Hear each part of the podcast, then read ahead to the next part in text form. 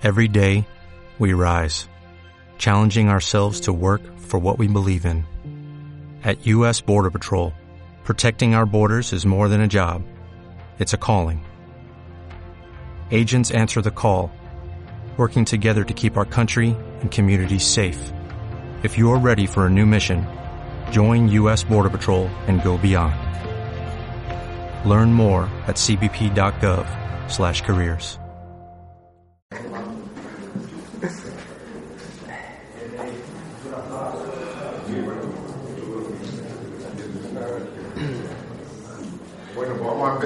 ya tenemos a todos aquí los canarios aquí en posición. Bueno, buenas tardes, bienvenidos a todos. Eh, pa- para nosotros hoy es un día muy especial. Es un día muy especial porque la Asociación Alemán, en esta casa, en el Club de Debate Melchor de Ovellano y la Revuelta como espacio cultural, todos los 29 de octubre han venido rindiendo homenaje al acto del discurso de la comedia que, que para muchos de los que aquí estamos y muchos de los que están en su casa es un discurso fundamental de- del pensamiento, de la política, de la filosofía y del patriotismo. En torno al espíritu que se generó en el Teatro de la Comedia, en aquel Madrid republicano, nosotros hemos querido cultivar la memoria de los que para nosotros eran los mejores. Y como consecuencia de celebrarse el centenario del nacimiento de, de Rafael García Serrano, que desde luego mm, es un ejemplo de lealtad y de, y de mantener alzada una forma de entender el servicio a la patria desde la redacción de, un periódico o desde la máquina de escribir de su casa, eh, además tenía pendiente el conmemorarlo. Y para ello hemos tenido la inmensa suerte de contar con nosotros, con, con su hijo Eduardo, que ha aceptado eh, el acompañarnos esta tarde y que nos hará pasar seguramente en torno a este libro, que es delicioso. Yo le, le comentaba antes lo bien que me lo pasé siendo un, muchacho con aquel diccionario de un Macuto con Plaza del Castillo. Conservo un recuerdo de su lectura extraordinario y ahora me enfrentaré a esta, que según me dicen es la primera obra de, García Serrano. Así que, como si estuviera aquí don Rafael García Serrano, esta noche nos congregamos una vez más de nuevo en torno a la literatura, las letras y, sobre todo en el amor a España que él tanto eh, propició y por el que tanto bregó. Así que buenas tardes, bienvenidos a todos y además os da las gracias por haber acudido a esta convocatoria. Muchas gracias.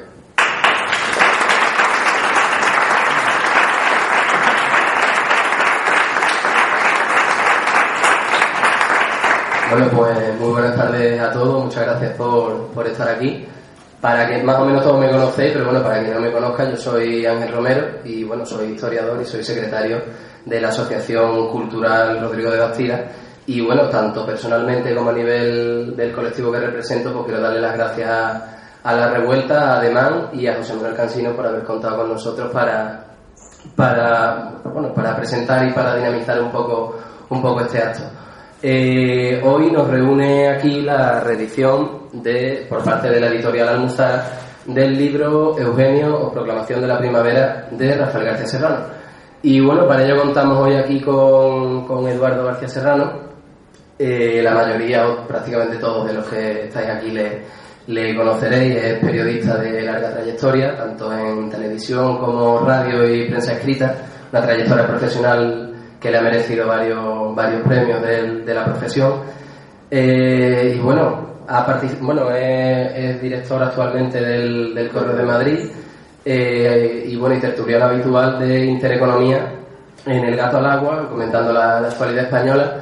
Y bueno, en algunos otros programas, recuerdo también Tiempos Modernos, ¿verdad?, con José Javier Esparza. Y, y bueno, una persona mm, polémica, siempre se dice así, eh, y bueno, tanto favorables como, como detractores tienen algo que decir de él, lo cual siempre es bueno, porque no deja, no deja indiferente a nadie. Bienvenido. Muchas gracias, bien hallado. Y bueno, vamos a... Solo un matiz. eh, Sí, he sí. tenido más juicios que premios. Lo cual en el mundo, en el mundo, en el mundo Los que... juicios que Yo soy de premios. los suyos. Exactamente. En el, mundo que cabalgamos no es ni mucho menos una, una rémora, sino, sino un honor. Eh, y bueno, vamos a... Bueno, y sobre todo... Y solo, solo he ganado uno eh, porque como la justicia española es tan independiente, eh, el juez que, que me juzgaba eh, y que tenía en sus manos eh, mi libertad y una multa astronómica, pues daba la casualidad de que era camarada. Vale. Entonces, que si no, que si no tampoco sale. prevaricó al no inhibirse. ¿eh? Exactamente. Pero bueno, bien, bien absorbió. prevaricado. Eh, bueno, pues en fin, chascarrillo aparte, eh, bueno, eh, como todos sabéis, Eduardo es, es hijo de Rafael García Serrano. Y bueno, vamos a empezar para poner en contexto lo que fue la publicación del, del Eugenio, la proclamación de la primavera, vamos a poner un poco al principio en contexto a su, a su autor, a Rafael García Serrano. Él nació en Pamplona en 1917, desde muy joven, muy, muy cultivado en las letras, en la lectura, enamorado del teatro clásico. eh, bueno, además miembro de una, de una compañía de teatro, si no me, si no me equivoco. Y bueno, y llega un momento en La Barraca. Exactamente. Y en 1933 marcha a Madrid a estudiar filosofía y letras. Sí, él, él, como bien has dicho, nace en Pamplona. Eh, mi abuelo paterno, su padre era catedrático de Historia y Filosofía. eh, escribía tan bien como su propio hijo. Y él, bueno, él termina el, el bachillerato en Pamplona y viene muy joven a Madrid a, a estudiar Filosofía y Letras. Eh, en la Facultad de Filosofía y Letras eh, conoce a esa playa de, de jóvenes eh, magníficos, irrepetibles en la historia de España. Entonces tenían todos 17, 16 años, que fueron los que fundaron el, SEU y fueron los que eh, se hicieron luego alférezes provisionales, los que no murieron en las checas de Madrid y los que no murieron asesinados por las juventudes socialistas unificadas, por los comunistas, por los anarquistas eh, en el Madrid Rojo, pues eh, se estampillaron de alféreces provisionales, muchos de ellos murieron en combate, eh, otros murieron en, la División Azul y al final los supervivientes de aquella España atroz, aquellos chicos que con 17, 18 años se tuvieron que descalzar los mocasines y los zapatos de salón para calzar la bota militar, pues fueron los que construyeron eh, con su trabajo y con su talento eh, la mejor España que se ha conocido desde 1898, sin duda ninguna. Eh, por ir eh, entrando ya en materia en lo que es la, la novela que, que hoy nos ocupa, Eugenio, Proclamación de la Primavera. La primera pregunta que podría hacerse cualquiera es, ¿quién es Eugenio?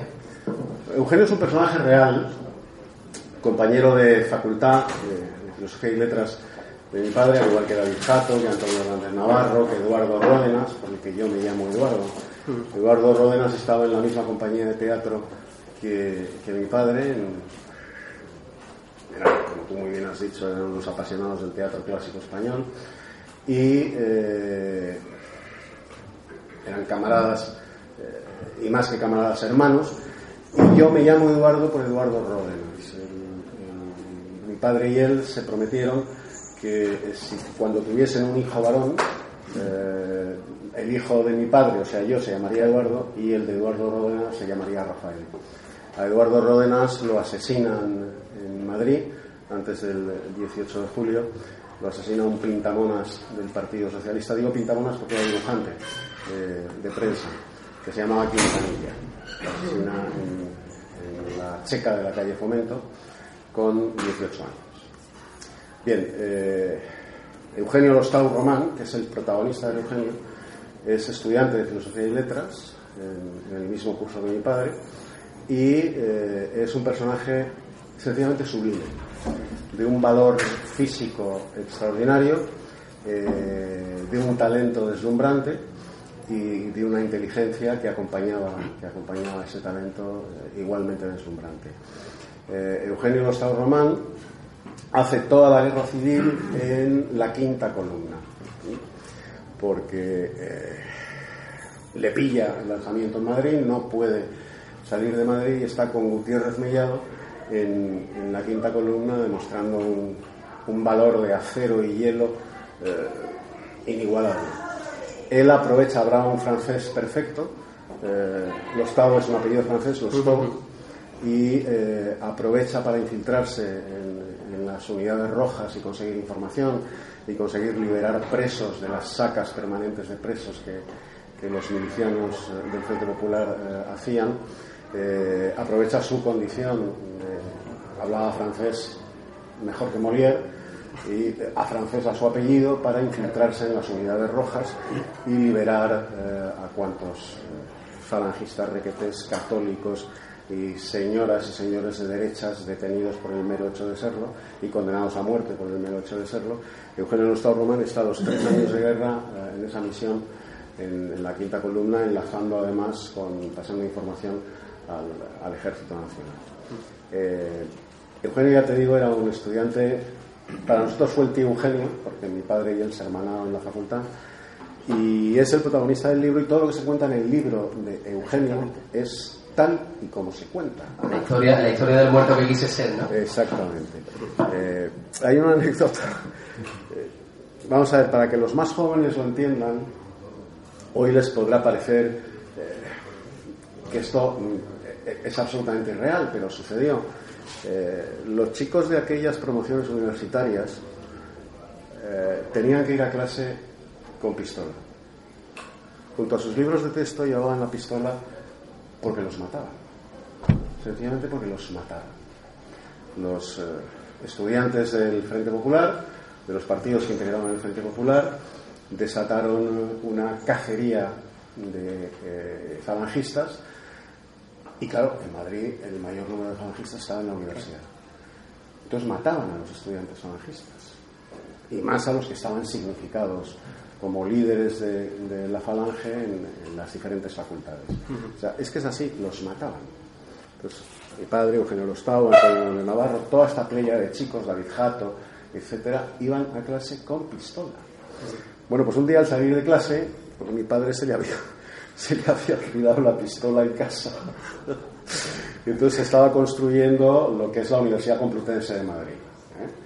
Eh, al salir de clase, eh, eh, mi padre y Eugenio iban repartiendo propaganda falangista a los tajos de los obreros que estaban construyendo la facultad. Claro, como la propaganda falangista era roja y negra, exactamente igual que la de la FAI y la de la CNT, pues al principio los obreros la cogían con, con mucho cariño. Luego ya no había claro, Cuando veían el yugo y las flechas y veían las siglas del, del partido, eh, a por estos fascistas. Entonces, mi padre no llevaba la pistola encima. Y de repente Eugenio Lostau se vuelve con la mano en el bolsillo y dice, al que dé un paso más, lo abrazo. Entonces aquellos obreros tiraron los picos y salieron corriendo. Ese, episodio además me parece que en la, Gran Esperanza lo, contaba. Entonces le dije mi padre al, tío Eugenio. Le dice, Eugenio, Menos mal que llevabas el hierro. que si no, no salimos ni, ni hierro. del hierro y le enseñó la llave de su casa. que a mí también se me ha olvidado. Este era el. Ese era Eugenio Gustavo. Sí, sí, sí. Este era el, el, clima, aparte del, del, protagonista, el clima que se, que se vive históricamente y sociológicamente eh, cuando, cuando Eugenio, la proclamación de la primavera, es escrito. Ya metiéndonos un poco en, la literatura como tal, se ha llegado a decir que, García Serrano es el mejor representante de Lope de Vega en el siglo XX o un garcilaso que escribe moderno. Se han, se han dicho muchas cosas. Mm, por otro lado, sus detractores han dicho que esta novela es una mera apología de la violencia política. Mm, ¿Qué podríamos destacar del estilo literario de García Serrano, que empieza plasmándolo aquí, que es su primera novela? La ruptura que hay con, con la literatura hasta entonces eh, decimonónica. decimonónica exactamente de la que él por otro lado había había bebido ¿qué podemos destacar mm, en el plano literario la ruptura que hay con la, con la literatura hasta entonces escrita? Pues mira, eh, Rafael García Serrano eh, es el mejor prosista español desde Quevedo hasta nuestros días. Y esto no lo digo yo, que también. Contaré una anécdota que me acaba de suceder el otro día, estaba con mi mujer en Mingorrubio, el día de la infamia, el día de la profanación del cadáver del César. Y estábamos en Mingorrubio, mi mujer y yo, con mil y pico patriotas que, que había en Mingorrubio. Eh, había más policía en Mingorrubio que en Barcelona, por cierto, y, no nos dejaron pasar. Entonces estábamos allí concentrados. Y de repente, en ese tumulto de gente, eh, me suena el móvil. Lo cojo, número desconocido. Sí, dígame. Eduardo, sí, soy yo. Soy Arturo Pérez Reverte. Digo, coño, Arturo, ¿qué tal? ¿Cómo estás? Dice, mira, te llamo, estoy embarcado, voy de Génova a Barcelona. Te llamo porque eh, ya sabes que yo siempre llevo conmigo el Eugenio, eh, la fiel infantería y cuando los dioses nacían en Extremadura.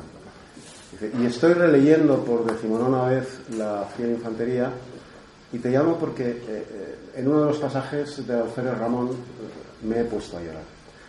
Yo soy un tío duro y no soy de lágrima fácil, pero es tan emocionante que, me he puesto a llorar. Entonces te llamo simplemente para decirte, Eduardo, que tu padre, no tengas la menor duda, es el mejor prosista español desde Quevedo hasta nuestros días. Nadie ha escrito como tu padre. Nadie escribe como tu padre. Y, hombre, Arturo, que me diga eso un gigante de la literatura como eres pues dice, no, no, no. El gigante era tu padre. Yo aprendí a escribir leyendo a tu padre y leyendo a Benito Pérez Hay poco que, hay poco que, añadir, yo creo. Eh, bueno, esta, entonces esta, esta novela, Eugenio, eh, bueno, se escribe mayormente durante, la, durante los meses anteriores al, al alzamiento. La, novela está escrita con vocación de llevársela a mi Está escrita cuando, si no la habéis leído, cuando, cuando la leáis, eh, y quedéis fascinados por su prosa, al margen de, las ideas políticas que cada uno albergue. La fascinación por la prosa es inmediata desde, desde los dos primeros párrafos. Eh, pensad que es un texto escrito por un chico de 17 años. Cuando mi padre escribe esta novela, eh, tenía 17 años. Y la escribe con la vocación de llevársela a José Antonio Primo de Rivera a la cárcel no pudo ser, evidentemente. Los acontecimientos se precipitaron y José Antonio jamás pudo leer eh, el Eugenio la proclamación de la primavera. Se publica por primera vez, si no me equivoco, en, en la editorial Jerarquía, puede ser.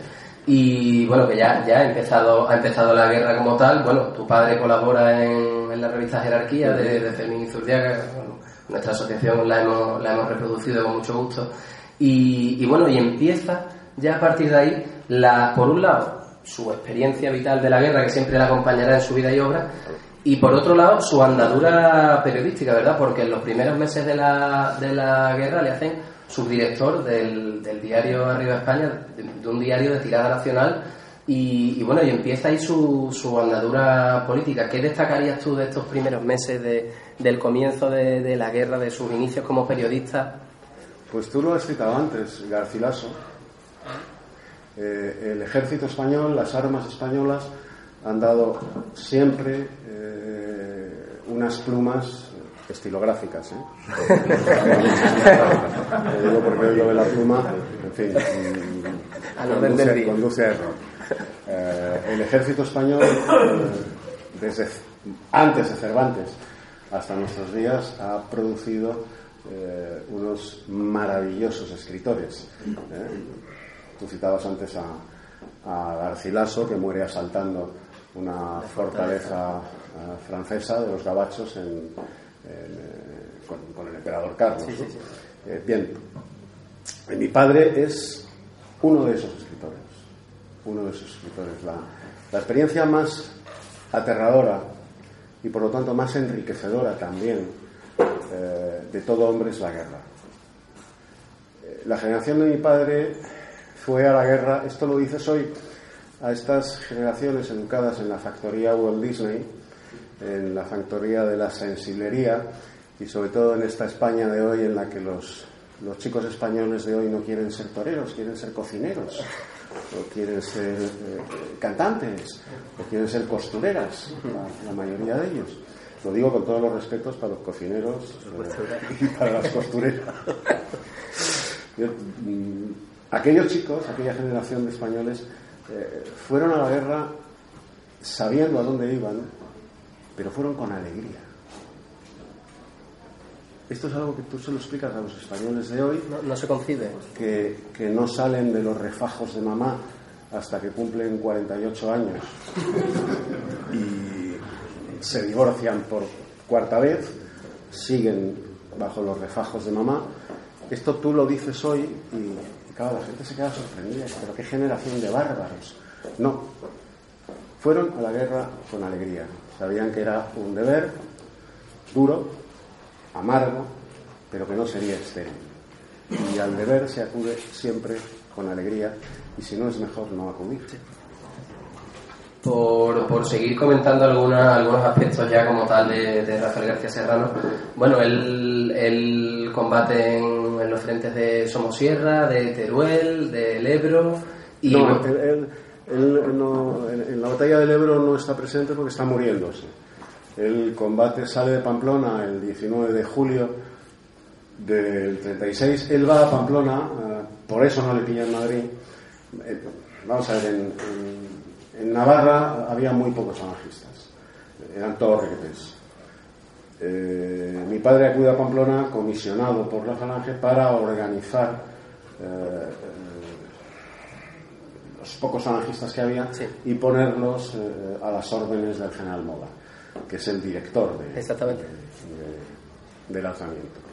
Porque Franco se suma muy al final, se suma ya después del, eh, asesinato de José Calvo Sotelo, el, 13 de julio de 1936. Es más, hay, hay, testimonios escritos de, de Mola. Eh, refiriéndose a Franco como mis Canarias. ¿Qué hace mis Canarias? Una decisión. Que no se mueve, claro. Qué callado está mis Canarias, que no dice nada. Hasta que, mis Canarias toma la decisión y gracias a él se gana la guerra. Entonces mi padre acude a Pamplona, eh, socapa de correr los Sanfermines eh, de aquel año, de ahí nace la novela Plaza, del Castillo, y de aglutinar a los falangistas que, que había en Pamplona, en Navarra, eh, y ponerlos a las órdenes del general Mola. Entonces él baja el, 19 de julio, porque el lanzamiento en Pamplona se produce el 19 de julio, un día después, eh, baja con las columnas de Mola y los, los paran los rojos en Somosierra, mm. así en la línea de las, de las provincias de Madrid y de Segovia. Eh, de ahí pasa a la Academia de Frentes Provisionales y es destinado inmediatamente al frente de Teruel, donde será una de las batallas eh, más duras, eh, no solo por la batalla en sí misma, por la propia naturaleza de la batalla, sino por las condiciones climatológicas. Aquel invierno del 38 eh, fue el invierno más duro, más frío del siglo XX español. Se registraron temperaturas de 30 grados bajo cero. La batalla de Stalingrado en, en cuanto a sus condiciones meteorológicas, pues es muy similar a, la batalla de Teruel es muy similar a la de Stalingrado en cuanto a, las condiciones meteorológicas. Y permítanme que cuente una anécdota que yo supongo que a nuestro auditorio le gustará, porque de, de esos días que pasa mi padre en Pamplona, en los Sanfermines del 36, los últimos Sanfermines, eh, hace unos años, cuatro o cinco años, yo estaba firmando libros en Boadilla del Monte la Feria del Libro de Boadilla del Monte. Se anunció en televisión, tal. Boadilla del Monte es un pueblecito, sí. pueblo importante que hay en los alrededores de Madrid. Estoy en la caseta firmando libros y se me acerca un tío poco mayor que yo. Dice Eduardo García Serrano, mira, escuché eh, ayer en, en El Gato al Agua que ibas a venir a firmar libros a Guadilla. Soy de Pamplona y he cogido el coche con el único motivo de venir a darte las gracias. Pues gracias, ¿por qué? Y dice, mira, yo soy hijo del doctor Casanova. El doctor Casanova era el hijo del médico de mi padre, el médico de mis abuelos. Entonces el médico era alguien muy próximo a la familia, el médico de la familia, el médico, hoy se llama médico de cabecera, el médico de la familia. Que mi padre, el doctor Casanova, hijo del médico de tus abuelos, era del Partido Comunista. Y anduvo pues a tiros con los requetés y, con algún que otro falangista en, en Navarra. vamos, que había matado a unos cuantos requetés y a un par de falangistas. Cuando se produce el alzamiento, el 19 de julio, pocos días antes de producirse el alzamiento, eh, los falangistas lo detienen. Entonces mi abuelo, el padre de este chico, médico de tus abuelos paternos, acude a don Eladio, mi abuelo paterno, a pedirle que, como está tu chico en Pamplona, a ver si puede hacer algo porque lo han detenido los falangistas, yo sé lo que ha hecho mi hijo y sé lo que le espera. Y sé lo que le espera.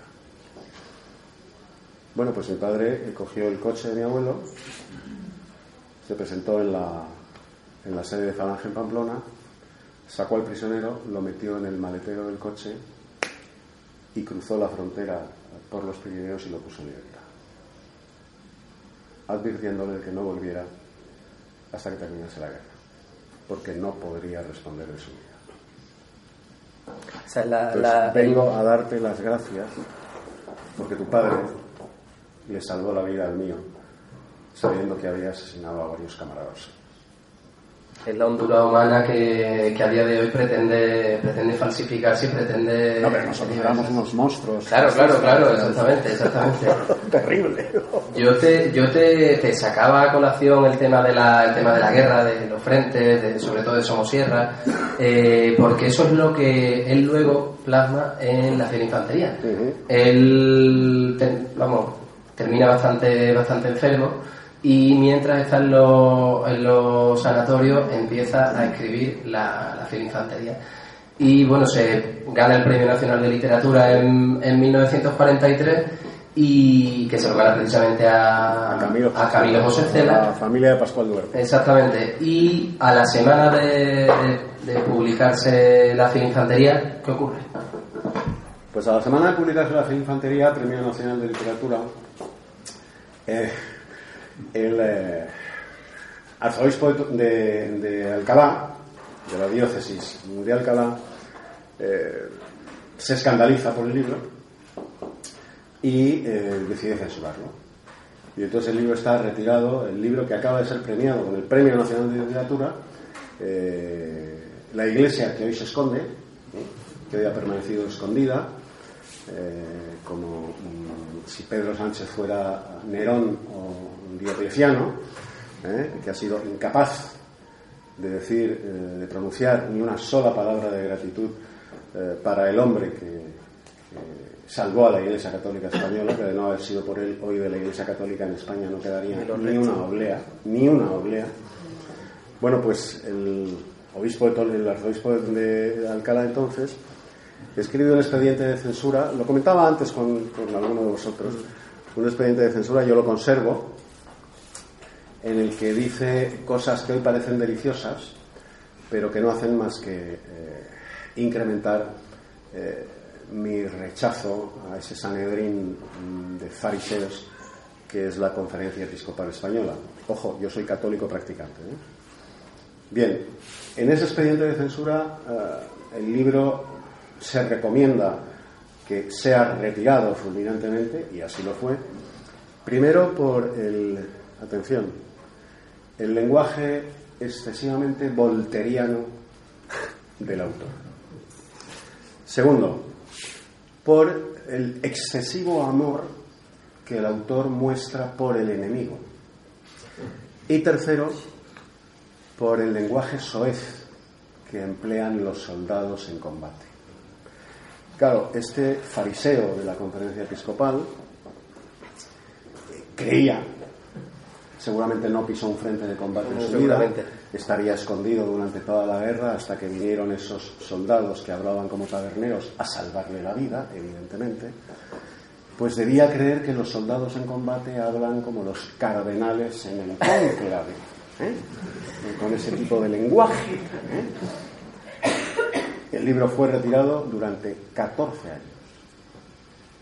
Estuvo retirado el, libro que fue premiado Claro, mes antes con el, con el premio porque, porque cualquiera cualquiera podría podría pensar que, que bueno que, que, Rafael García Serrano después además de, de, jugarse la vida en la bueno antes de la guerra después de la guerra eh, contribuyó a la victoria de, Franco. Luego, durante el franquismo, tuvo una vida apacible y acomodada y, tal. Y, bueno, y también en prensa le, ocurrió algo, algo parecido, ¿verdad?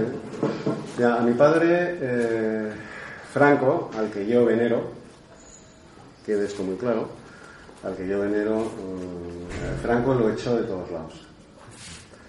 Lo echó de todos lados porque eh, mi padre era falangista, no renunció nunca a su condición de falangista y manteniendo siempre, la, como él dice en, la dedicatoria que pone al diccionario para un macuto, eh, al, general que nos condujo a la victoria, él mantuvo siempre esa lealtad al César sin renunciar ni a uno solo de los principios eh, de la falange, de la que él se enamora a través de la radio en 1933, leyendo el discurso fundacional. Eh, Franco lo echó de todos lados. Lo echó de todos lados. Mi padre ocupó puestos de responsabilidad periodística, de dirección en prensa del movimiento, en Radio Nacional de España, en diferentes medios. Y la primera expulsión se produce cuando eh, se aprueba la, la ley de sucesión, en virtud de la cual Juan Carlos, eh, príncipe de España, será el heredero del régimen a título de rey. Entonces, bueno, pues mi padre le escribe a Franco diciéndole que él no va a poner, entonces dirigía el diario Arriba, fundado por José Antonio Primo de Rivera, que él no va a poner eh, el diario Arriba al servicio de la idea de sucesión monárquica y menos en un Borbón. Que el diario Arriba es un diario falangista y que no lo va a poner al servicio de la. Ese célebre motorista del Pardo, del que todos habéis oído hablar, eh, yo lo he visto en mi casa en tres ocasiones. O sea, no es una leyenda negra de, los progres. Yo he visto a ese motorista tres veces en mi casa. Entonces padre lo echa de arriba, lo destituye inmediatamente, como luego lo destituyó de primer plano y lo destituyó de, la dirección de la agencia Piresa, también por ponerse en contra de las... Aún así, aún así, mi padre jamás dejó de venerar al general que nos condujo a la victoria. Él tenía sus razones y mi padre tenía las suyas. Y ambos mantuvieron eh, su lealtad mutua. Franco hizo lo que él creía que tenía que hacer y mi padre hizo lo que él creía que tenía que hacer, como dos caballeros. Eh, hemos comentado bueno, los motivos de la, de la censura, de, de, la primera censura de la filinfantería. Eh, aquello del lenguaje soez, ¿no? Que comentaba el... sí, el lenguaje soez de los soldados. Exactamente. Eh, porque, claro, uno, de, uno de, de, las habilidades literarias de Rafael García Serrano es el dominio Mm, tan amplio y tan ágil que tiene del lenguaje, verdaderamente del lenguaje, del lenguaje mm, coloquial. Y bueno, luego, al hilo de, lo que comentábamos ya de sus problemas mm, con la prensa del movimiento y, todo esto, ahí, si no me equivoco, es cuando, cuando inicia su faceta de guionista, ¿verdad? Porque se conoce al Rafael García Serrano soldado, al, al escritor, al, periodista, pero, pero tiene una faceta importante de guionista de, cine. Claro, él, él eh, cuando, cuando Franco lo echa, todas las veces que le echa, pues mm, eh, mi padre tenía siete hijos, éramos siete hermanos. Eh, claro, dar de comer a siete hijos, de pagar colegio, ropa, etcétera, de siete hijos, pues no es una tarea sencilla. ¿eh? Aunque a Pablo Iglesias le sale tirado. Sí, seguro. ¿eh? la hipoteca, las niñas, todo, tirado. Y entonces, pues, acaba, empieza a escribir guiones. Muy curioso, porque los, los primeros guiones que escribe, que además luego los, los camaradas pues se cachondeaban. Porque empieza escribiendo mm, guiones para eh, películas de terror japonesas. Hace la necesidad en cualquier caso. películas de terror japonesas. Eh, mi padre hablaba italiano, hablaba francés y hablaba inglés. Entonces escribía, los guiones, que se los pagaban muy bien. No sería para mí. Para, películas de terror japonesas para ir tirando. ¿eh? Y luego ya acaba escribiendo guiones eh, pues, eh, importantes. Por ejemplo, recordáis una película, sois muy jóvenes, ¿no? pero mm, las señoras de, que tengan cierta edad recordarán un actor que se llamaba Lendelón, francés. Mira, mira qué cara. mira, qué mira qué cara. Bueno, pues yo he tenido, no yo, mis hermanas y mi madre han tenido la fortuna de ver a Alain Delon en mi casa. Porque él escribió el, guion de una película que protagonizó Alain Delon, eh, que se rodó en España, eh, se llama El Tulipán Negro. Una película sobre la, Revolución Francesa. Y entonces el papel protagonista lo hacía Alain Delon, que era un enamorado de España, un enamorado del general Franco y un enamorado de la Falange. Por eso ahora la progresía le ha sacado al Endelón que si es fascista, que sí. estas historias. Sí, sí, sí, sí. sí. Eh, bueno, la filinfantería, la patrulla de Pedro Lazaga, ¿no? que hizo un cameo. Sí, sí, sí. Y sí, todas esas, eh, esas películas, los guiones, eh, bueno, pues se la pluma de mi padre. Sí, sí, sí. La patrulla es una película fantástica. hace dos veranos, dos veranos, Amparo, ¿no? La vimos en Riaza. Bueno la patrulla. Hace dos veranos la... puso, la puso la dos, cine, ¿no? en la historia de nuestro cine. Y esto provocó, a mí me divirtió mucho. Jódete, cabrón. Porque cuando pusieron la patrulla hace dos años, en, la 2, en, la historia de nuestro cine, eh, al día siguiente, eh, Izquierda Unida presentó una protesta formal en el Congreso de los Diputados diciendo que qué, barbaridad, qué barbaridad que como la 2 podía poner una película de semejante fascista.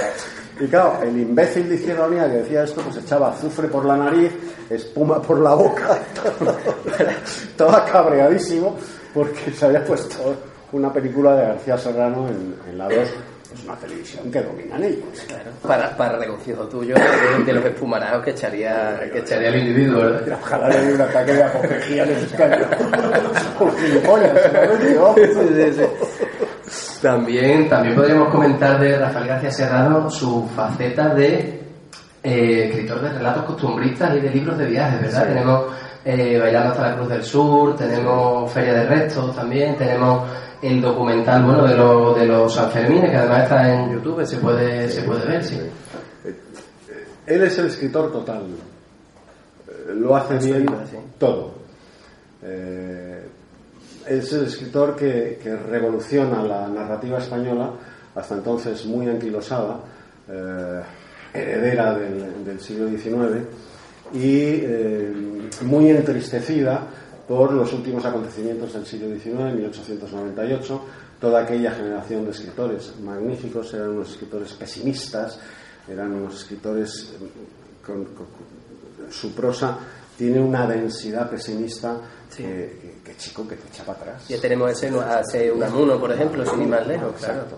Entonces, eh, mi padre viene a, revolucionar el, el, esquema narrativo. Exactamente, eso iba. Y a refrescar el lenguaje. Por eso que has dicho tú antes, porque maneja maravillosamente bien el, lenguaje coloquial. hay que escuchar en las tabernas, hay que escuchar en los cuarteles cómo habla la gente, hay que escuchar en la calle eh, y hay que trasladar, aportando de la belleza literaria necesaria, ese lenguaje al relato. Y entonces él escribe haciendo flashback permanentes, que es lo que la gente hace en sus relatos, en, la taberna, en, familia, no son relatos con un continuum eh, decimonónico. Exactamente, exactamente. Entonces eso él lo traslada a la novela y queda permíteme decirlo, algo verdaderamente prodigioso. Eso, por ejemplo, en, la, en, Plaza del Castillo se ve a la perfección, en la fila infantería, bueno, y en el Eugenio también, esos saltos que tiene de, tiempo, que no existe esa, esa continuidad, y bueno, ya en el plano del verbo sujeto predicado, mm, lo que es la, lo que es la afirmación seca, el, punto, los latigazos de humor, son cosas que, que realmente rompe con su tiempo y que, y que mm, realmente para, para encontrar autores que escriban así, o que escriban tan moderno, o que no que escriban así como tal, pero que hayan roto tan radicalmente con la literatura de su, de su tiempo, quitando a Rafael García Serrano, a Zorín, y si me dejo alguno, tú me corriges, mm, son pocos realmente los que se atreven en el plano literario a, Caballero, a Ernesto Jiménez Caballero, Y, bueno, y en, el, y en algo también que a destacar de la literatura de Rafael García Serrano que no es un, un lirismo un, lirismo vacío ni una búsqueda de la estética como fin, sino que tiene siempre algo detrás. Eh, eh, el lirismo eh, y la estética en la, en la prosa de García Serrano no es impostado. Exactamente. No es un lirismo que, que busque artificiosamente el, el, el, autor, el escritor, característico del siglo XIX y de los primeros años del XX eh, que queda siempre, por bien que quede, eh, queda siempre proteico. ¿eh? dices, esto no suena a verdad. El lirismo en la prosa de Rafael García Serrano tiene, pues, la elegancia de la espada de un capitán de los tercios saliendo de la vaina y encarando al enemigo. ese es el lirismo natural que fluye con, con, naturalidad por el relato de la escena. Exactamente no impostado, eh, buscando mm, mm, eh, torpemente eh, cómo meterlo con calzador, esta escena necesita, no, fluye, fluye con absoluta naturalidad en, el relato y en los diálogos. A mí, a mí algo que me, que me llama la atención es que se pueden encontrar incluso figuras literarias coetáneas que no necesariamente tuvo que, tuvo que conocer, o más o menos coetáneas de su, de su tiempo, porque podemos encontrar cosas que nos recuerden a Junger, ¿no? aquello de nuestra madre la guerra, podemos encontrar cosas que nos recuerden a un Gabriel D'Annunzio, a un Marinetti, por ejemplo, ese, el, el arriesgar, el arriesgar, el osare sempre più, ¿no? que decía que decía que decía Marinetti, y al mismo tiempo, siendo un estilo moderno, eh, lo alinea, podemos decirlo así, con, con cosas que pertenecen a la literatura clásica. O sea, aquí, por ejemplo, en el, en el Eugenio, vemos que, siendo una prosa moderna, una prosa de ese estilo, lanza, por ejemplo, y empieza una entrada un capítulo, Garcilaso, es la tercera. Realmente, realmente es llamativo. Y vamos, yo la verdad particularmente, ya hablando de nuevo del, Eugenio, yo recomiendo, aprovecho para recomendar su, su compra, su lectura, yo a lo mejor quizá lo he leído siete, ocho nueve veces porque realmente el problema con, con Rafael García Serrano es que uno lee un libro suyo inmediatamente le dan, le dan ganas, de, le dan ganas de, leerse, de leerse otro o el mismo y, y, repetirlo. Eh, bueno, podríamos, podríamos seguir comentando de su, de su faceta periodística, por, por dar otra vez el, el salto a la faceta periodística. Se ha comentado también que él revoluciona verdaderamente el revoluciona verdaderamente el periodismo el periodismo del siglo XX eh, no solo en la faceta informativa del, periodismo sino sobre todo en, en, lo que es el columnismo. Exactamente. Eh, esto no lo digo yo que también. Esto lo dicen pues columnistas. Eh, hoy la verdad es que el columnista en prensa se ha perdido porque el periodismo, el periodismo clásico, o sea, el periodismo auténtico, el FETEN, eh, empieza matándolo ese circo de tres pistas que es la televisión y acaba rematándolo eh, esa cloaca que es Internet. O sea, el, periodismo ha muerto. O sea, no busquéis periodistas como los de hace 30 años, sencillamente porque no los vais a encontrar. Emilio Romero. Hoy, hoy cualquier desgarramantas con un ordenador en casa, pues se pone a vomitar estupideces en, la red, a diseñar en digital y, bueno, pues como tiene muchos clics, pues ya se cree que es premio Pulitzer. ¿eh? Entonces el periodismo ha muerto. Pero entonces eh, mi padre revoluciona la eh, columna periodística. La columna periodística que hasta entonces estaba destinada precisamente a esos herederos del siglo XIX, muy sesudos, muy profundos, eh, con muchos filuletes en, la prosa, eh, que para ir a un hecho concreto eh, daban 40 vueltas, ponían 200 lacitos y creían que nos había quedado una columna maravillosa. Bueno, pues mi padre rompe con eso y empieza a escribir en la columna de opinión ágil, directa y lírica, las tres cosas a la vez. Y esto lo dice, por ejemplo, Paco Umbral. Paco Umbral aprende a escribir eh, su columna periodística leyendo a mi padre. Esto lo dice, por ejemplo, Jaime Campani, eh, que fue becario de mi padre en Arriba. Eh, esto lo dice, por ejemplo, Raúl del Pozo, que es el último gran columnista de aquella época que queda vivo. Y eso es algo que, aunque a los chicos no se les enseñe, bueno, a los chicos en las facultades de periodismo no se les enseña nada. tampoco esto, evidentemente, como se les va a enseñar, y menos de un escritor fascista. Dentro de, dentro de, dentro de los malditos. Precisamente eh, su condición de siempre leal a, sus ideas, leal a la experiencia vital de, su vida y de su obra, eh, precisamente esto, cuando estalla la democracia, le causa, le causa le sigue causando problemas. Realmente se caracteriza mm, siempre por, por tener a alguien enfrente mm, debido a su, a su, a su lealtad. Posteriormente, posteriormente ya en el año 83 recibió el 83, si no me equivoco, el premio Espejo de España por su, por sus memorias, por la gran esperanza. Y bueno, que realmente es donde él condensa muchas de las de la... es el primer libro de una trilogía inacabada, porque mi padre muere el 12 de octubre de la Hispanidad de 1988, eh, que se llama, se iba a llamar, de hecho La Gran Esperanza sale con ese subtítulo, Nosotros los Falangistas, es en la que él pretendía contar toda la, historia de, la falange, desde su camisa, evidentemente. Eh, volviendo... cuando le dan ese premio, el, último gran premio que él recibe, el, premio Espejo de España en el 83, eh, Fraga está en el jurado que otorga los, los premios Espejo de España y votó en contra.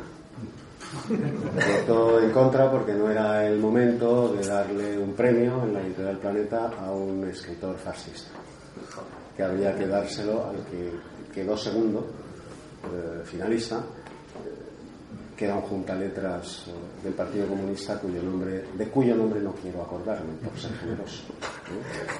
De hecho, de hecho el, nivel, vamos, el nivelito del, del jurado literario es, de Agupa. Te lo digo porque siempre los más poderosos enemigos de mi padre, personales, políticos y literarios, los ha tenido siempre la derecha.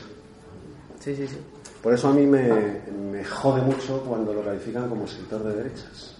O sea, es algo que me subleva. Cuando, cuando toda, toda la vida, toda la vida, claro, perseguido, exactamente, perseguido por la derecha. Y cercado económicamente, profesionalmente. Por, la derecha, siempre. Sí, sí, sí, sí, sí. Fraga vota en contra. Y además, tal y como era don Manuel, eh, te lo digo porque José Manuel Lara me, lo contó personalmente. Sí, sí, sí. Eh, montó mm, uno de esos mm, de esas grescas enormes que montaba Fraga cuando no se le daba la razón, que arrancaba las lámparas, cortaba los cables, le daba puñetazos encima de la mesa, en fin. Plan democrático. Sí, claro. Eh, bueno, se ha dicho que precisamente mm, por culpa, vamos a decir entre comillas, de esta, de esta lealtad que siempre, que siempre mantuvo, no se le dio un sillón en la Real Academia de la Lengua. Uy, esa es una historia deliciosa. Eh, efectivamente a mi padre le negaron siempre el, Pero te explico el mecanismo. Verás, yo presencié... mi padre tenía una tertulia literaria, eh, literaria, cinematográfica, en, un bar en Madrid eh, que se llamaba Ranea. Él lo mencionaba mucho en su dietario personal. Y a esa tertulia pues venía Camilo José Cela. Y yo recordaré, yo era un chavalín de 14, 13, 14 años, eh, estaba con mi padre en, la tertulia y eh, Camilo José Cela haciéndole así en el ojal de la chaqueta. Mi padre llevaba siempre en el ojal de la chaqueta la estrella de alférez provisional sobre fondo negro, junto al divo y las flechas. Yo tengo ese emblema y lo, cuido como rempaño. Y entonces Camilo José Cela le daba así con el dedito en la solapa, diciéndole, querido Rafa, el día que dejes de ser leal a esa estrella y a esas flechas, entrarás en la academia. Y entonces, mi padre, dándole con el dedito, en plan de coña, en su solapa, le decía, querido Camilo, meteros la academia por donde os quepa. No entraré nunca en la academia. el, el, ritual para entrar en la academia es un ritual eh, abyecto. Y lo explico. La célebre frase de, del conde de Romanones de joder que tropa viene precisamente de su peregrinación de ese ritual abyecto para entrar en la academia. Para entrar en la academia eh, tienes que ir académico por académico a pedirles que te voten, que voten a favor de tu candidatura. Lo cual ya es la, la abyección pura, es obligar al candidato a, ir arrodillándose los felpudos del resto de los académicos, rogándoles que le voten. O sea, más abyección imposible. Y aquello de arrastrarse. Una, una abyección típica del intelectual español, por otra parte, salvo honrosísimas excepciones que las hay. Y entonces cuando a mi padre le propusieron en un par de ocasiones, eh, seriamente, oye, preséntate que, que, te hacemos académico y tal, que él solo se arrodillaba ante Dios, pero que no iba a arrodillarse ante ningún académico de la Real para que luego le traicionase. Exactamente. que, se metiera en la academia hemos, hemos repasado mucho de la, de la tanto de, aquí de Eugenio como, como de la figura mm, eh, literaria, personal, humana, política, periodística de Rafael García Serrano. Por ir, bueno, no sé cuánto, cómo vamos de, cómo vamos de tiempo, eh, por centrarnos aquí en el, en el Eugenio que es realmente la reedición de este libro lo que nos reúne aquí.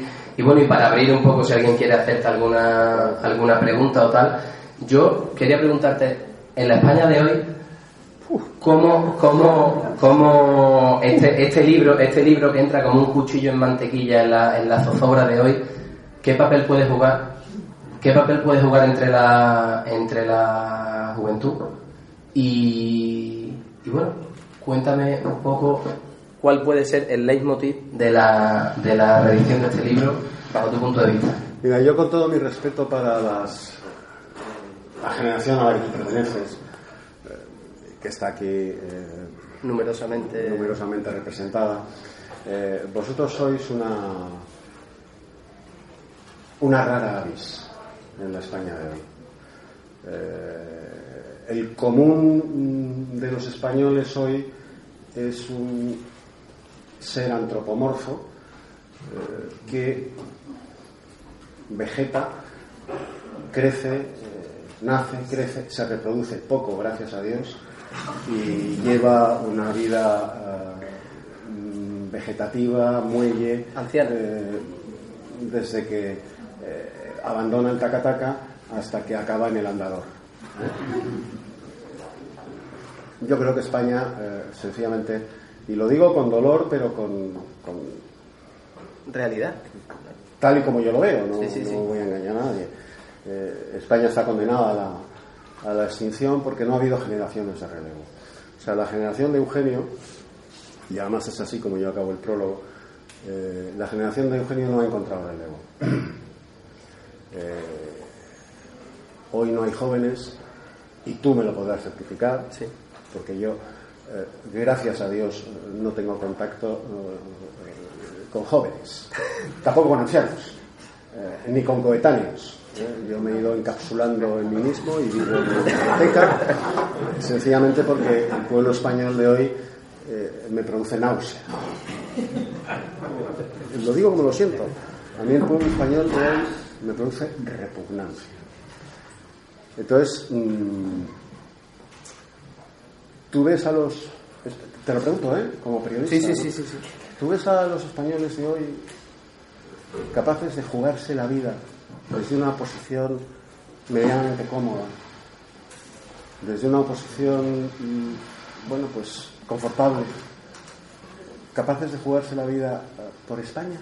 Pero no, pero no por España, ni por su plato, ni por su techo, ni por su nombre. O sea, el, la, indiferencia y, la desazón que se encuentra y la falta de alegría de vivir.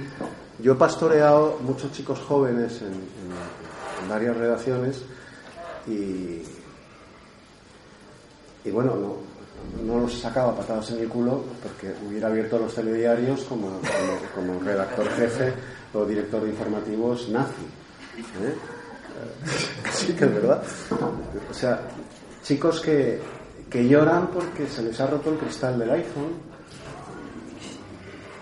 eh, porque eh, su padre les ha reducido la paga semanal, porque mamá no les ha dejado el coche. Claro, cuando tú echas la vista encima a ese ser antropomorfo que gracias a Dios no se va a reproducir, eh, pues es que Eugenio es imposible hoy. Eugenio es imposible, porque además como todo está pasado por ese cedazo infernal de las urnas, eh, los pocos que tengan esa vocación eh, están encorsetados por el sistema. Nada va a romper el sistema como sí se hizo con la generación de Eugenio, de mi padre, de David Jato. Nada va a romper el sistema. Nada. El sistema hoy lo abduce todo, lo compra todo y han aprendido a no ejercitar lo que hicieron durante la Segunda República y sobre todo en el último periodo en el Frente Popular, una violencia eh, física, criminal, eh, un terror eh, paralizante y lo que hacen es comprar, prometer, ofrecer y a cambio de nada garantizarte unos mínimos que te permitan ir tirando. La gente hoy no se va a mover. Por eso menos todavía ni una pista de entrega heroica hacia, hacia, hacia el pan de otro, que es realmente lo que, lo que movió. nada en absoluto. Nada, hoy los chicos de uno y otro bando, ¿eh? Sí, sí, sí. Si es que eh, pues hay bandos que yo tampoco creo que los haya. ¿eh? Hay, pues eso, hay pastueños eh, de un lado y de otro, pero, pero bandos como tales no. hoy es imposible. El panorama es absolutamente desolador. Y todo lo que se nos ofrece, pues es constitucionalismo.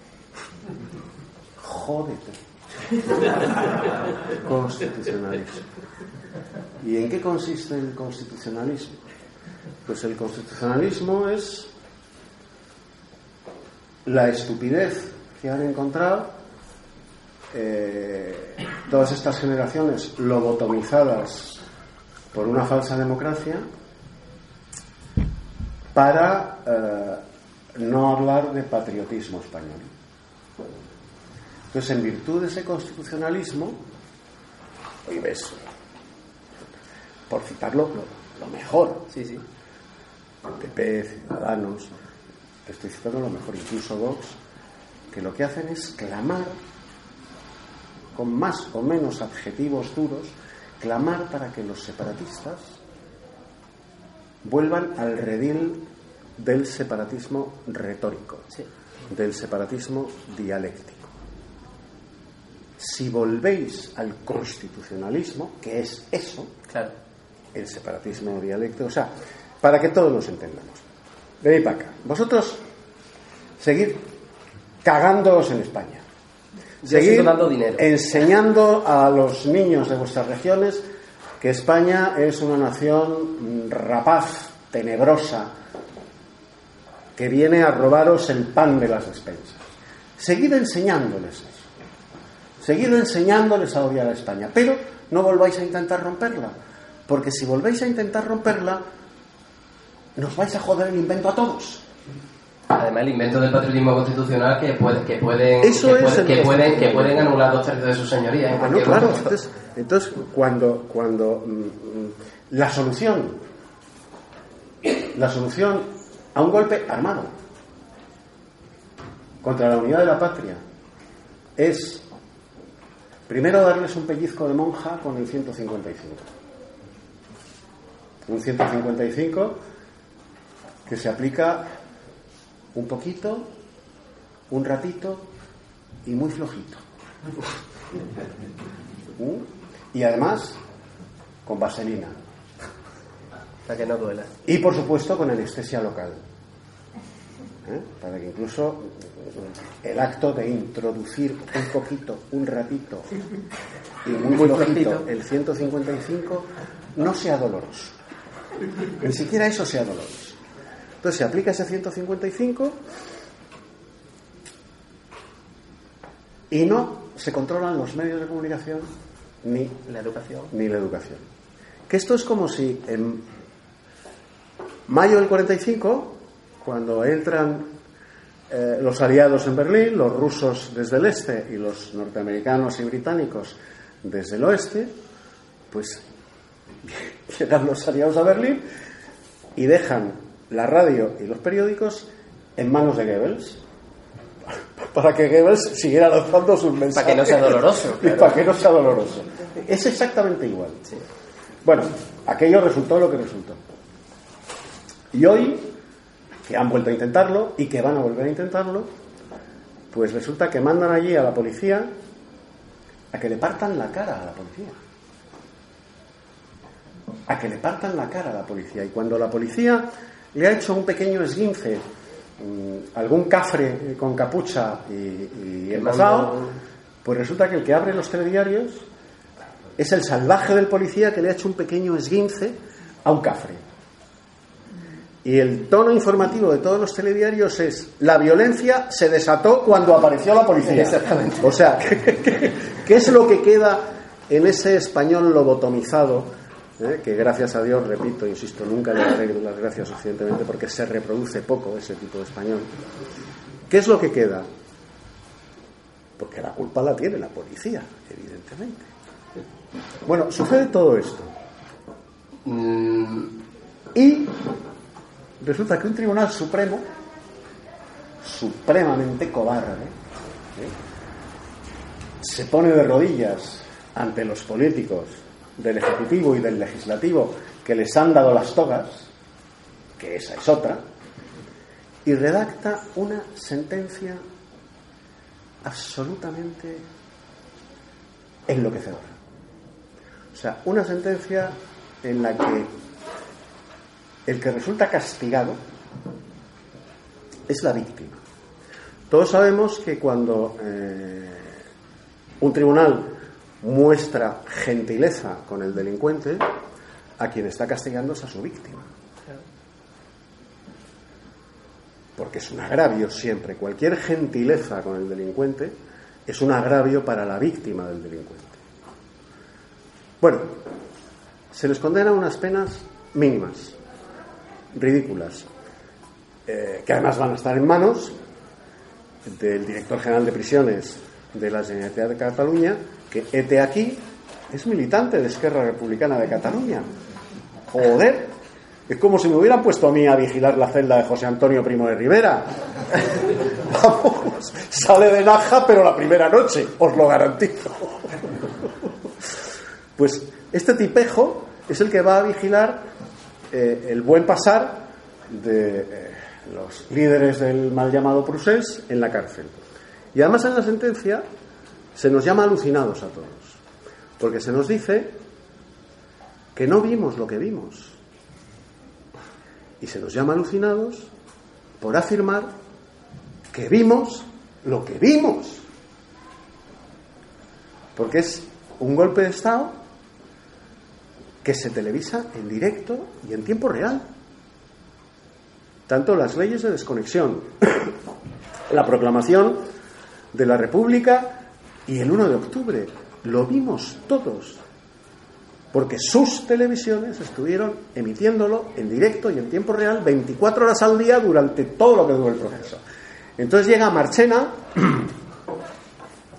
y, y sus monosabios y no, a los españoles nos dicen que eso que vimos no era un golpe de Estado, que eso que vimos no era violencia, no era violencia institucionalizada, organizada. menos mal. Porque si no. Porque si llega a ser, no queda un guardia civil vivo. No, pero es verdaderamente, es verdaderamente rocambolesco. Eh, y es irrisorio, pero, pero hasta unos niveles ya mm, insospechados no, no, ninguno nos podíamos imaginar que unos tribunales de justicia pudieran llegar a, semejante bajeza. Eh, Oye, en este, como en este estamos muy a contexto... gusto, yo cuando estoy a Sí, sí, gusto- sí, por supuesto, por supuesto.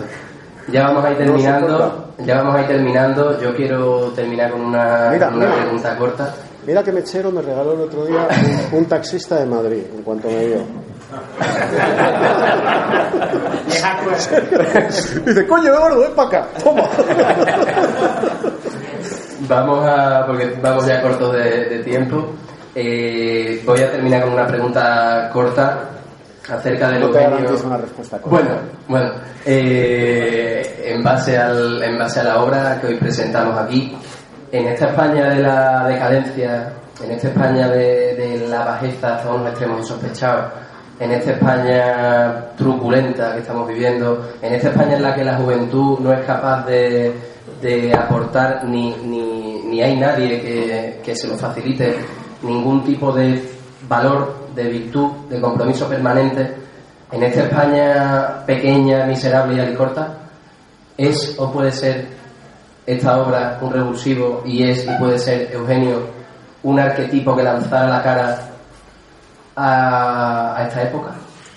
Pues mira, para vuestras minorías, para la, juventud que, que tú representas y que está aquí, sí. Y para terminar con un hálito de esperanza. El otro día mi camarada Fernando Paz, con el que tengo bueno, pues, una entrañable camaradería y lloro sobre su hombro mi desesperación. Coño, Eduardo, te estás convirtiendo en un sí, es que soy un templario ya, mitad monje, mitad guerrero. O sea, que no quiero relacionarme con nadie. Eh, decía, mira, Eduardo, y es verdad. Pero claro, cuando yo le contraargumenté se cayó.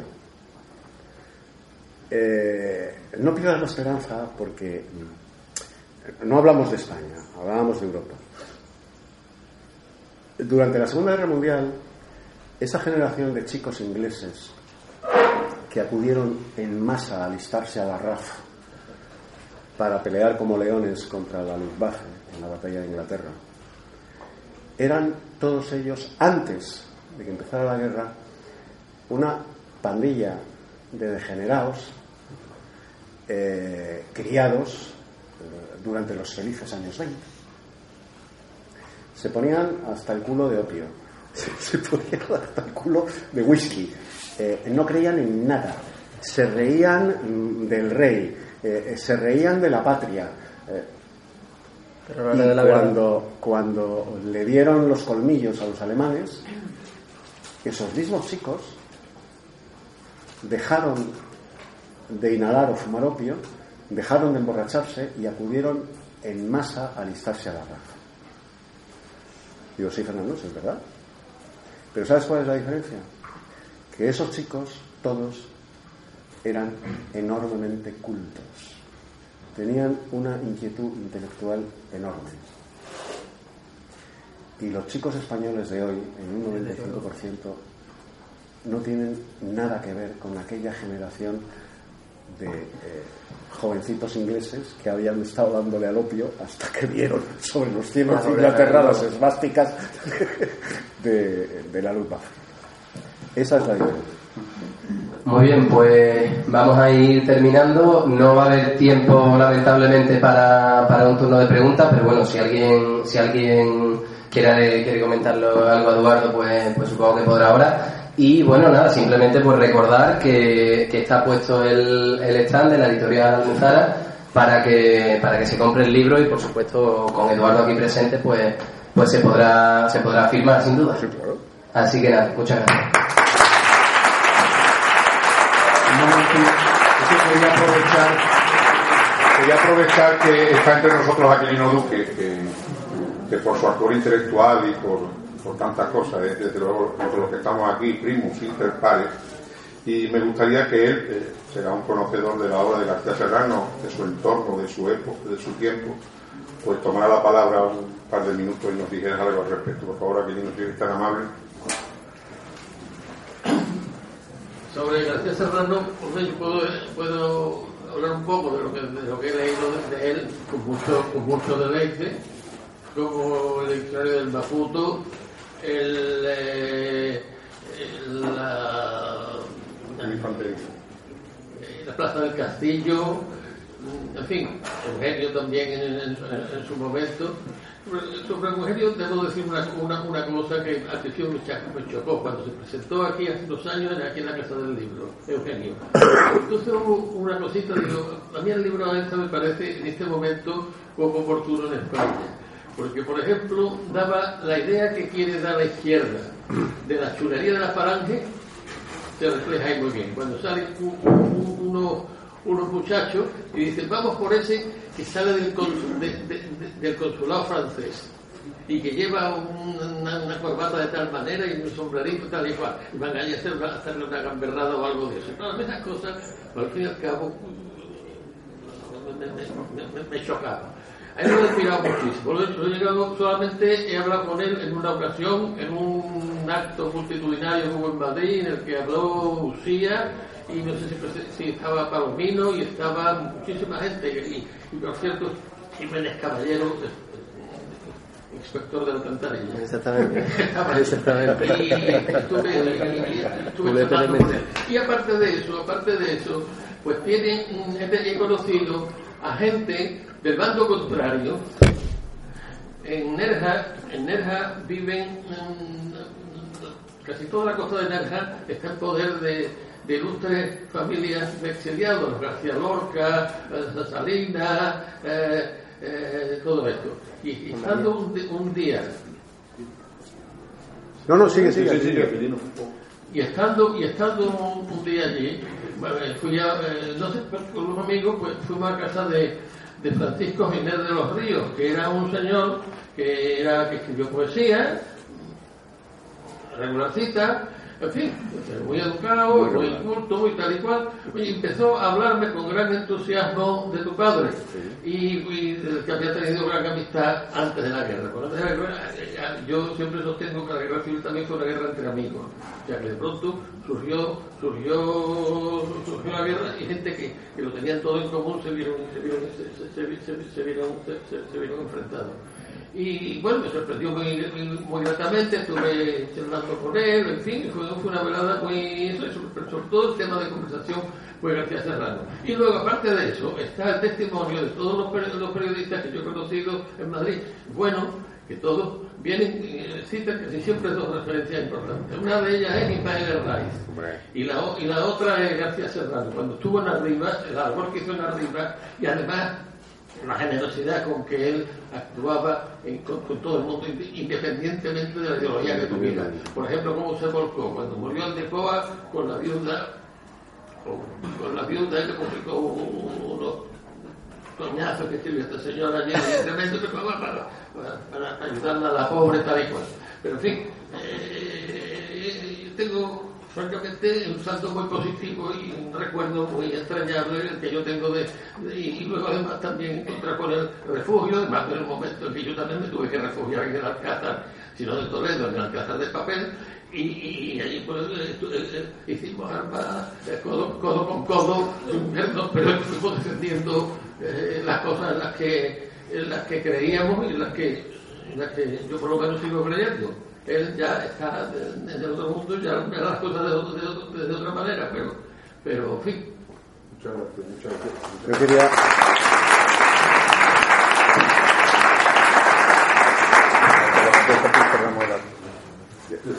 Desde el enorme cariño del profesor Quirino y la enorme admiración, uno de los grandes columnistas de Alcázar, que es donde yo empecé a escribir con, con 20 años. Has empleado un término aquilino, la chulería de los anarquistas. Bueno, no es chulería, es gallardía. Aquel, aquel, aquel anciano, aquel anciano de 35 años que se llamaba José María Gil Robles, eh, que era un anciano desde que su madre le daba la teta, ya tenía cara de abuelo. Eh, cuando José Antonio Primo de Rivera irrumpe en política, Gil Robles, que se creía pues el padre fundador de la derecha española, el líder de la derecha española, Gil Robles pronuncia su célebre frase que luego recoge Agustín de Foxá en, Madrid de Cortea Checa, diciendo, ante la contemplación de José Antonio Primo de Rivera, Gil Robles trata de diseñarlo, diciendo, prefiero la eficacia a la gallardía, olvidando que España está hecha de gallardía y que no hay nada tan eficaz como la gallardía, que no tiene nada que ver con la chulería. El episodio en la Embajada de Francia, cuando le quieren partir la cara a todo lo que sale de la embajada, cuando Eugenio le quiere partir la cara a todo lo que sale de la embajada, o a todo lo que pasa por la embajada con pinta de gabacho, es sencillamente porque el Frente Popular francés, liderado por León Blum, está ayudando al Frente Popular Español, ayudando a matar falangistas. Ante la muerte, ante el asesinato cotidiano, permanente, de chicos de 16, 17, 18 años, solo hay dos posturas, la gallardía o la cobardía. Hay una postura intermedia, que es Gil Robles. La falange adoptó por la postura de la gallardía y solo empezó a responder a aquellos asesinatos de sus camaradas en contra de la voluntad de José Antonio, que no quería devolver sangre por sangre, cuando a la falange le hacen el muerto número 11, Matías Montero. A partir de ese momento, José Antonio, muy a su pesar, influido por Ansaldo, da la orden de respuesta. Solo del 16 de febrero del 36 al 18 de julio del 36, el Frente Popular asesina en la calle a 45 chicos de falange. A 45. A eso se responde con gallardía o se responde con cobardía, pero nunca con chulería. Nunca. Siempre con gallardía. Muchas gracias.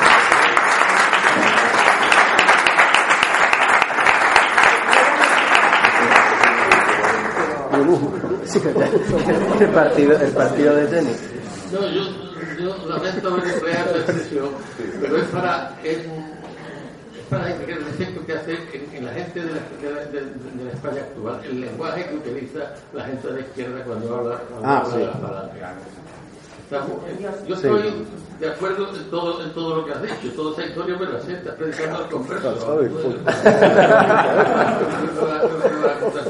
Yo soy todo, en fin, no te lo haya vivido porque yo era muy chico, pero, pero vamos, me ha, llegado mucho eco y he tenido contacto con muchísima gente que, que me ha contado muchas de estas cosas. Efectivamente, había, había esa gallardía. Además, en cuanto a, si hablamos de gallardía, hay una serie de señores que hicieron toda su carrera con la camisa azul, entre ellos el becario de tu padre, el señor. Camargo, hombre. Bueno, cuando vino el centenario de José Antonio, ninguno se quiso mojar, ni- desde él hasta, hasta incluso hasta el propio Juan Velarde. ¿Estamos?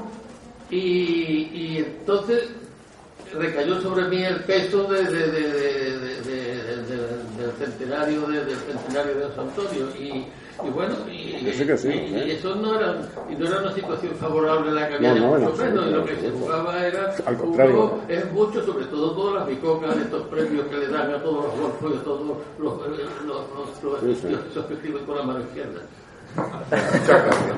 Ahora va a firmar, antes de con Marcelo, que había escrito el libro, Eduardo lo va a firmar aquí. ¿eh? Así que buenas noches, bienvenido a, a esta casa que siempre la vuelta. Gracias por venir, gracias.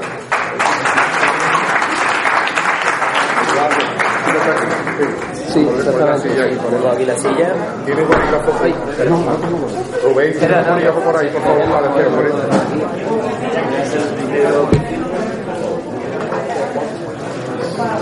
Bueno, primero.